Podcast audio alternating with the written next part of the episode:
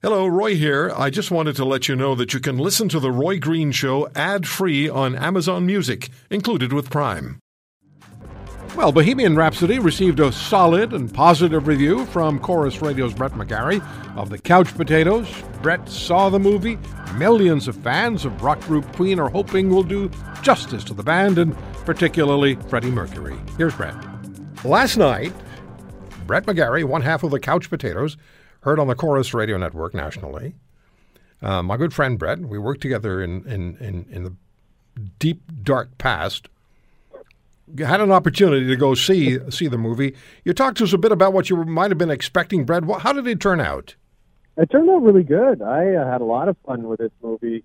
Uh, the the criticisms that the movie sort of straight washed Freddie Mercury's past, I think, were unfounded. They didn't go super deep into his sexuality, but they, you know, they they didn't try to hide from it either. And uh, the fact that it was not just about Freddie Mercury, but it was about the band, I actually really liked because the first half of the movie, they really did a great job at portraying the camaraderie between this band and that uh, they were really a family and uh, they all loved each other and had each other's back. Uh, a bit later on in their career, things started to go off the rails for Freddie so, but I mean, I I loved it, and uh, the recreation of the Live Aid performance uh, was in was meticulous and impeccable and uh, mesmerizing, quite frankly, because I went home immediately after and rewatched the Queen performance, and but every detail was nailed perfectly in the movie. So, yeah, I think it was great. So, Queen uh, fans will will like what they see. I think so. The one thing that that real Queen fans, like people who know Queen's history will probably not be too happy with some of the creative license that was taken with this movie. And I'm not going to spoil it for those who haven't seen the movie or don't know Queen's history. But I learned I, I went read some of the fact checking articles that have come out, and you know the timeline is way off on certain key points in this movie. But I think they were trying to sort of not tell uh, a completely factual story, but try to capture the spirit of Queen and their legacy. So, I mean, it's a movie. So I don't have a problem with that. As I was driving into the radio station today, I was thinking about the conversation we're going to have. And uh, it, it just occurred to me that regardless of how great the bands are, and we've had we've been exposed to some terrific bands in the last 50, 60 years. Go back to the to the Beatles in the in the early 60s. It's hard to make a movie about a rock band. It's it's it's tough and and uh, you know, hats off to people who who do it and do it well.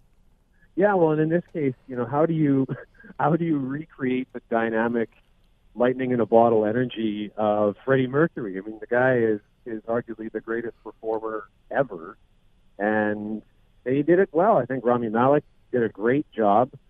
I mean, he's such a good actor, and he he just immersed himself in this role. And the guys that they, they found to play the rest of the band, they like the casting was so perfect. The the way that they were able to to meld like real audio, like the the real audio from the Live Aid concert into this film, it was just so seamless. And uh, for like, I'm not saying it was the best movie ever. I think it had its flaws. It really kind of drags in the second half, but uh, I I enjoyed it. And it, made, it reminded me of just how many Queen songs I like because this song popped up, and I'd say, "Oh, I forgot about that one. Oh, I forgot about that one." Now I feel this need to dive back into Queen. So yeah, I'm uh, I'm kind of excited about what it's done for for me and my musical. Uh, I don't know, re-history, I suppose. Yeah, yeah. I mean, I, I love guitar work. And when I listen to a band, I, I always, if, if you've got a really great lead guitarist, then I get a lot out of it. And uh, and of course, I'm a big Brian May fan. And did they did they really capture that? I, I understand that they actually used some of the some of the music tracks from Queen concerts with Brian May playing in the movie. Yeah, yeah, they they captured like they didn't. It wasn't just Freddie. They they didn't gloss over the other members of the band. Every every member of the band got their moment in the spotlight, and and they really showed how each member contributed as far as their creative force of Queen, and they they showed that it wasn't just a one person show; it was a true band. Uh, they were a team, and they needed each other, and they couldn't do. Queen wouldn't exist without you know. They couldn't do it without all of them together. Mm-hmm. You know, if one of them were to leave, then it wouldn't be the same. And uh, I think they really nailed that part of the film. Okay. Uh, one last question for you: Do they, Is there a lot of music in the movie? Tons. Yeah. If you're a Queen fan, you're going to love it. If you're a rock music fan, you're going to love it. You don't even have to like Queen going into this to enjoy the movie. Lots of music. You know, the other day I, I went on YouTube and I and actually tweeted out the, the link to Brian May uh, playing "God Save the Queen" on top of Buckingham Palace.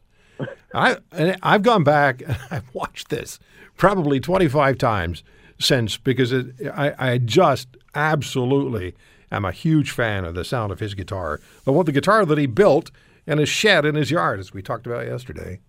Wow. Who knew, eh? I, I didn't know that. Who knew? Yeah, built it, and it's been his. He's, he's used other other guitars like Strats and uh, from time to time, but it's been his lead guitar through all the concerts through all the years. Mr. McGarry, thank you so much, and thanks for all the fun with the couch potatoes. Oh, I'm glad you enjoyed it, Roy. Thank you very much. Okay, Brett. Brett McGarry, couch potatoes. If you want to hear more, Subscribe to The Roy Green Show on Apple Podcasts, Google Podcasts, Spotify, Stitcher, or wherever you find your favorites. And if you like what you hear, leave us a review and tell a friend. I'm Roy Green. Have a great weekend.